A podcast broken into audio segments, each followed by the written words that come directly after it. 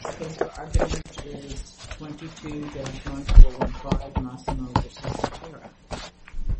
Good morning. May it please the court. No waiver issues in this case, right? I hope not. Long IDS, though. A long IDS. I'd like to address three issues today. The first two are claim construction issues, reviewed de novo, and the third is a manifest failure by the board to assess a critical argument with respect to the feasibility of a proposed combination. I'd like to begin by addressing the claim limitation that's been identified as 1I in the record. Trigger a second alarm. Let me ask you a preliminary question. Is it your position that if the board agrees with if the court agrees with the board's claim construction of based on and predetermined, that Bach does render the claims at issue obvious? There's also an issue of second alarm threshold, which is whether what the board identified as the second alarm threshold in Bach, whether that is, in fact, a second alarm threshold. Okay. And that's exactly where I'd like to start, which is that the limitation is triggering a second alarm threshold triggering a second alarm based on exceeding a second alarm threshold. And if the court agrees with Masimo's proposed construction, the board made it clear at appendix page 17 that there would be no need for remand. The court could simply reverse because the board held patent owner's construction would differentiate Claim 1 from Bach. And that's why I'd like to start there. The board failed by failing to apply Phillips, and that the board conceded that Masimo was correct that the 218 patent does not disclose any embodiment in which the measured oxygen values exceed an additional and more extreme or lower alarm threshold than the alarm threshold AT, the adaptive threshold, to trigger an alarm. Let's just start with the first question on this term based on. Are you reading based on to be based exclusively on or based only on? No, we are not. Okay, so that opens up limitation 1I to include other possible conditions that also must be met in order to trigger the alarm? That's correct. For example, in, I believe, it's Claim 5. Right. Where the time delay. The time delay, exactly. And that is consistent with the plain meaning of based on, which is that you could have it based on different criteria, A, B, C. But if it is based on exceeding a threshold, A, then it can't also be based on exceeding some other threshold, A prime, because then it's based on exceeding A prime. And when the limitation is read together, triggering an alarm based on exceeding a second alarm threshold, the specification makes clear that that's referring to the most extreme value. And the board conceded that every single time in the specification that there's a reference. What if we don't know that? What if we don't necessarily know from reading the patent that it has to be the most extreme value? And when we look at the prior art reference, we see that, okay, you have to exceed threshold 314 first in order to create limit 316. 316 doesn't exist until you meet and exceed threshold 314. And so in that way, 314 is the necessary condition before you're going to trigger that alarm, which only gets met after you meet condition 316. So why isn't that just a reasonable way of matching up what just happens to be happening in this prior art reference to understanding this claim limitation 1I, which we agree on that can be open to other conditions beyond the second alarm threshold being met? And that's exactly where I believe the board got hung up, which is the board construed it as a a condition precedent, simply something that needs to happen before. And that's not what the limitation says. It's not the plain meaning of triggering an alarm based on exceeding a second alarm threshold. That doesn't mean just something that happens has to happen before. There has to be a causal connection. And in particular, it has to be exceeding that threshold. That is what... What's your source for this plain meaning interpretation? I mean, you're describing to us plain meaning. On what basis?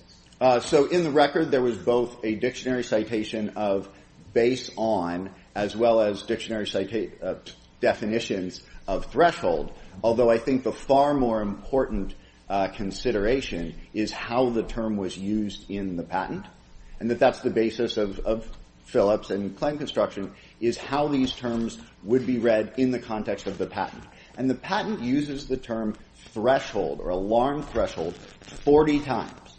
And every single time in the specification, or maybe it's 39, it's approximately. And every single time, as the board conceded and as Sotera conceded, it is referring to the most extreme value that needs to be exceeded in order to trigger the alarm. And you could also have a delay where it has to exceed that value for a certain period of time. But there is nothing disclosed in this specification where you have to exceed a threshold value and then some more extreme threshold value. And so really, with the most important question being, how is this phrase used, how is this term used in the patent specification? There is no doubt about how it's used in the patent specification. Right, but there's nothing lexicographic in the specification that says when we say the term second alarm threshold, we mean the most extreme value that can be met in order to trigger the alarm. So there is nothing that explicit. That is correct. So, and there are embodiments that are read out on your construction. No. No, every single embodiment, and the board specifically noted that the patent does not disclose any embodiment. Can you give me a page in the board? Yes, that's Appendix 25. Okay. And the board further conceded that the same is true of the fixed alarm thresholds D sub L and N D sub L of the prior art system illustrated in Figure 1 of the 218 patent. Same citation, Appendix 25. So the board recognized that if one looks at the patent, this term, alarm threshold, is only used in one way, and it's used consistently and repeatedly in that one way when referring to the prior art and to the claimed invention. And Sotera further conceded that, and that's in their brief at page 28, and the quote is, "The patent specification does not disclose an embodiment wherein the processor must determine that the measured SpO2 value exceeds an additional and more extreme threshold." And so, Your Honor, identified the issue correctly, but the positions are the reverse, which is that there is no embodiment or description of the prior art under Sotera and the board's proposed construction, whereas everything is consistent with Masimo's proposed construction. In addition, simply, there's only one place where the term based on appears in the specification. It's in the abstract. And if the court were to look at that, it further supports the argument, which is that it is used in the abstract to describe the first alarm threshold. And it highlights an important point, which is that even there, it's based on exceeding a first alarm threshold, and it's tied to triggering a first alarm. And that makes sense, because in every case, the alarm threshold is tied to that specific alarm. And if it was simply a condition precedent, then triggering the second alarm would also be based on, for example, exceeding the first threshold, because that's simply something that has to happen first. The second claim construction issue, unless the court has additional questions about that. Okay. Second claim construction issue I would like to address is predetermined. And sorry, before I do that, just to be clear, that first claim construction issue, in addition to not needing to be remanded, it addresses all the claims because it addresses the Bach reference, which is part of Ground 1 and Ground 2. So if the court agrees, with our construction, there would be a reversal to all claims, all grounds. The predetermined term is with respect to claims 7, 9, and 18. Again, the board erred in how it construed this term.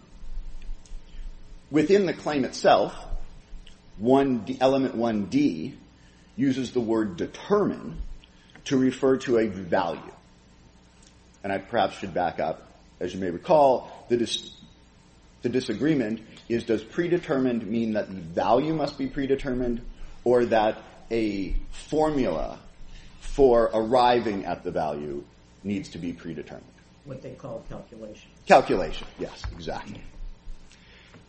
And if you look at how it's used in the claims, element 1D says determine oxygen saturation values. So there we have the affirmative determine tied to values.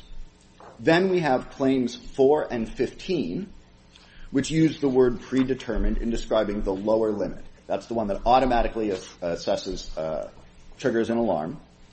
And those claims recite where the lower limit is predetermined. Could you address the board's reasoning? I mean, that's the thing I'm most interested in. Okay. If I understand the board's reasoning, they said what's going on here is an adaptive threshold.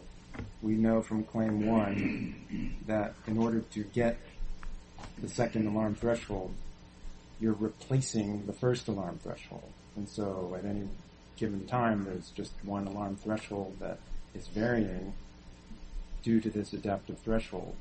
I don't recall you responding to this, but assuming that's right, that there's an adaptive threshold in the claim, then what we're dealing with is some kind of dynamic threshold, not some preset fixed set of thresholds, which is, as I understand it, your argument. So could you, we know what your arguments are. Can you respond to the board's reasoning? Certainly. The board was simply confusing the first alarm threshold and the second alarm threshold, in that the patent discloses different embodiments. In all of them, the second alarm threshold, at least what's claimed, the adaptive threshold, AT, is always a variable or adaptive threshold. But the first alarm threshold can either be variable or fixed. And the limitations in Claims 7, 9, and 18 are referring to the embodiments where the first alarm threshold is fixed, predetermined, before, and then the second alarm threshold is what varies. Or there could be embodiments where both are variable. And in the independent claims, Claim 1, it covers where the first alarm threshold is variable or fixed. And then in the dependent claims, 7, 9, and 18, that's where the first alarm threshold is fixed and the second alarm threshold is variable or adaptive. And so the board simply got that wrong.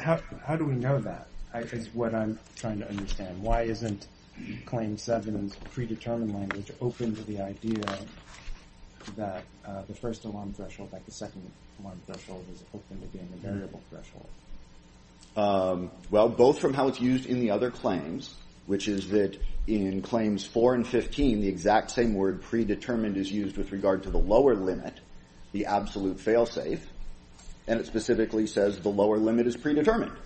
And Sotera concedes that. And so we have a situation where there's no doubt how the claims use determine. There's no doubt how the claims use predetermined, at least in some of the claims, and this assessment that somehow, but in other claims when it uses predetermined, it somehow meant something else. And there's a pretty strong presumption that claim terms mean the same thing and throughout the claims, and there's no reason to give predetermined a different meaning in 7, 9, and 18. You're into your rebuttal. So yes, I realize that. I do want to save a minute, and so simply the final point was that there was, with regard to the ground two combination of adding Worley to Bach, they made it very clear that they had changed their argument to not adding Worley to Bach, but to removing Bach's 316, which is the alarm limit, and then introducing Worley's delay. And when you do that, there is nothing in Bach to trigger an alarm. And therefore, the embodiment would be completely inoperative, and neither the board nor Sotera has ever explained how that would possibly work. Thank you.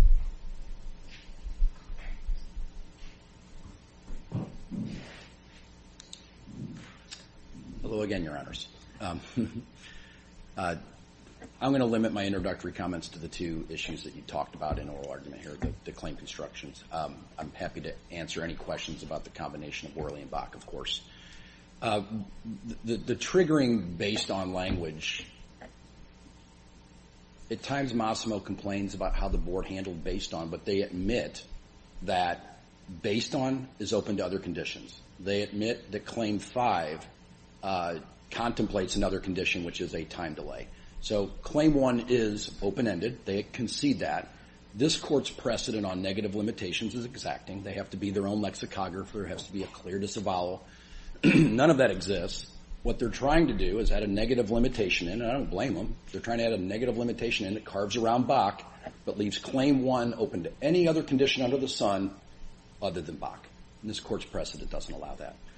When we turn to the predetermined issue, I guess their argument, though, is that when the claim says second alarm threshold, that's the limit. That is the measured value that's going to trigger the alarm. And, of course, you can add other conditions, but they've already defined in the claim itself what is the measured value that's going to be the triggering event or participate in the triggering event. And so it would be illogical to start creating other secret thresholds beyond the recited second alarm threshold.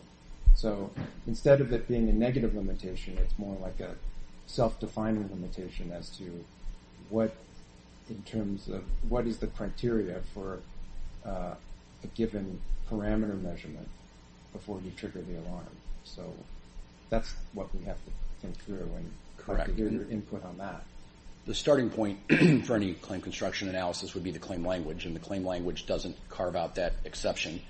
When you look to the specification contemplates other conditions such as a time delay.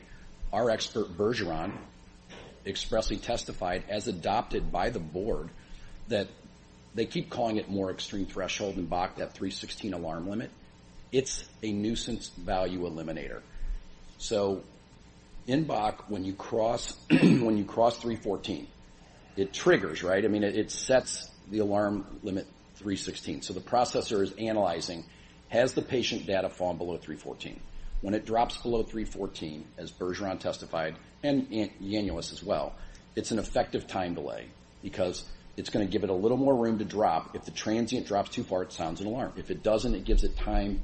So here's 314, 316 decays to zero, and all it does is give, just like Worley, just like 218, it gives the transient signal time to go back above 314 to eliminate nuisance value alarms. So Worley shows one time, nuisance value limiter, a time delay. 218 shows that. Bach shows it just in a different way. So the condition that Bach has is just 316 decays to zero. So it's just another condition that the language of Claim 1 allows for. Does that answer the question? I understand your answer. Okay, well, I know that means you don't agree with me, but, I mean, it's... I didn't say that either. All right, fair enough. I'm hoping you agree with me, but yes. And I'm happy to answer more questions on this, or I was in my intro and I could go back to predetermined. Go back to predetermined. So on predetermined, the board found below that the thresholds in Claim 1 are adaptive thresholds. That was not disputed below, that the thresholds are adaptive. Massimo, I think, disputes it on appeal, but they did not raise that argument below. We cited to the spec, it's column 4, it's like lines 30 to 50, but what the 218 patent explains is that you have the prior art. Level 1 and Level 2, those were fixed thresholds in the prior art. In the 218 patent, all the thresholds in the claim are adaptive, and they model off of L1 and L2, the prior art. So if you read the spec at column 4, it says that L1... Is there anything in the spec that shows an example where the first alarm threshold is not adaptive, but it's fixed? No, there is none. Not to our knowledge. There's none that has a set value? Not to our knowledge, no. Everything in the, the whole point of the patent, they criticize fixed thresholds. They say that fixed thresholds don't account for baseline drift. So if a normal patient... Their invention and Bach's invention was adaptive thresholds. They both are. 218 and Bach are both adaptive thresholds. And it accounts for just a physiological phenomenon in patients, right? I mean, if I have a normal patient has an SpO2 value of 98, but somebody else has one at 96, when they drop, you're going to be ringing alarms when they shouldn't be. So what both 218 and Bach account for is baseline drift. And so they measure the patient's actual value, that's the baseline, and then they drop the threshold lower to account for that. But the closer that patient's data gets to the lower limit where it's dangerous, we keep decreasing that adaptive threshold. So the threshold in the way you know in the claim language that it covers it is that the second adaptive threshold replaces the first. That's the exact language of Claim 1. And as I said below, the board found that Claim 1 only covers adaptive thresholds, Threshold 1 and Threshold 2, and the first replaces the second. That's the claim language. If you look at, and we cited in our briefs, it's in Column 4, it says specifically that in the case of adaptive thresholds, you can't use a fixed value. Turning to an argument that I found interesting, Claims 4, 10, and 15 refer to a predetermined value for the lower limit. The lower limit is you got a serious problem. If you drop below that, there's no delaying. It's just you're sounding an alarm. In those claims, it says predetermined, and it's a value. So when Masimo used claim language in 4, 10, and 15, and they wanted to say predetermined meant value, those claims say value. When you look at 7, 9, and 18, it says predetermined. It doesn't use value. And when you tie that into the spec, the spec says for adaptive thresholds you cannot use a fixed value. It would, of course, defeat the whole point of the invention. I don't have anything else unless you do. Thank you. Thank you, Your Honors. We'll restore 2 minutes, everybody.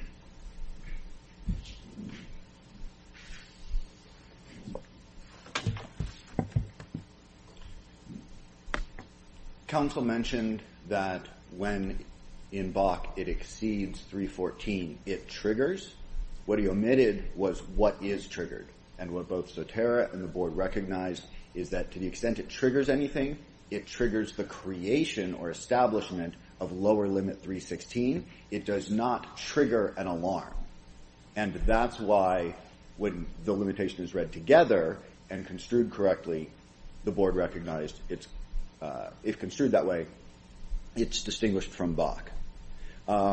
With regard to the argument that Bach discloses an effective time delay, that's really the same thing. If that were true, Sotera would not have tried to make a three-way combination and add Worley. They would have just tried to rely on the time delay in Bach. There is no time delay in Bach, and we know that because it's undisputed that if the level drops a little bit below 314, and then stays there for a really long time, even an infinite amount of time, no alarm is ever triggered. It's not a time delay. It's requiring a more extreme value. Counsel mentioned that the second adaptive threshold replaces the first is the claim language. That's not. I think it was corrected later, but I just want to make sure. There's no reference in the claims to the first alarm threshold being an adaptive threshold. The claim language is alarm threshold, and that consistently ties the value being exceeded to the alarm being triggered. Are you saying that Claim 1 doesn't encompass an adaptive threshold? No, Claim 1 does encompass. Okay. It's that Claim 1, particularly for the first threshold, it can be either fixed or variable, whereas the second one is variable. And then finally, the statement characterizing claims 4, et cetera, I believe was also incorrect. There's two limitations there. The first one is wherein the lower limit is predetermined and corresponds to a minimum parameter value for oxygen saturation. So I believe the argument was correct, that in each case, predetermined should be used the same. Thank you. We thank both sides. The case is submitted.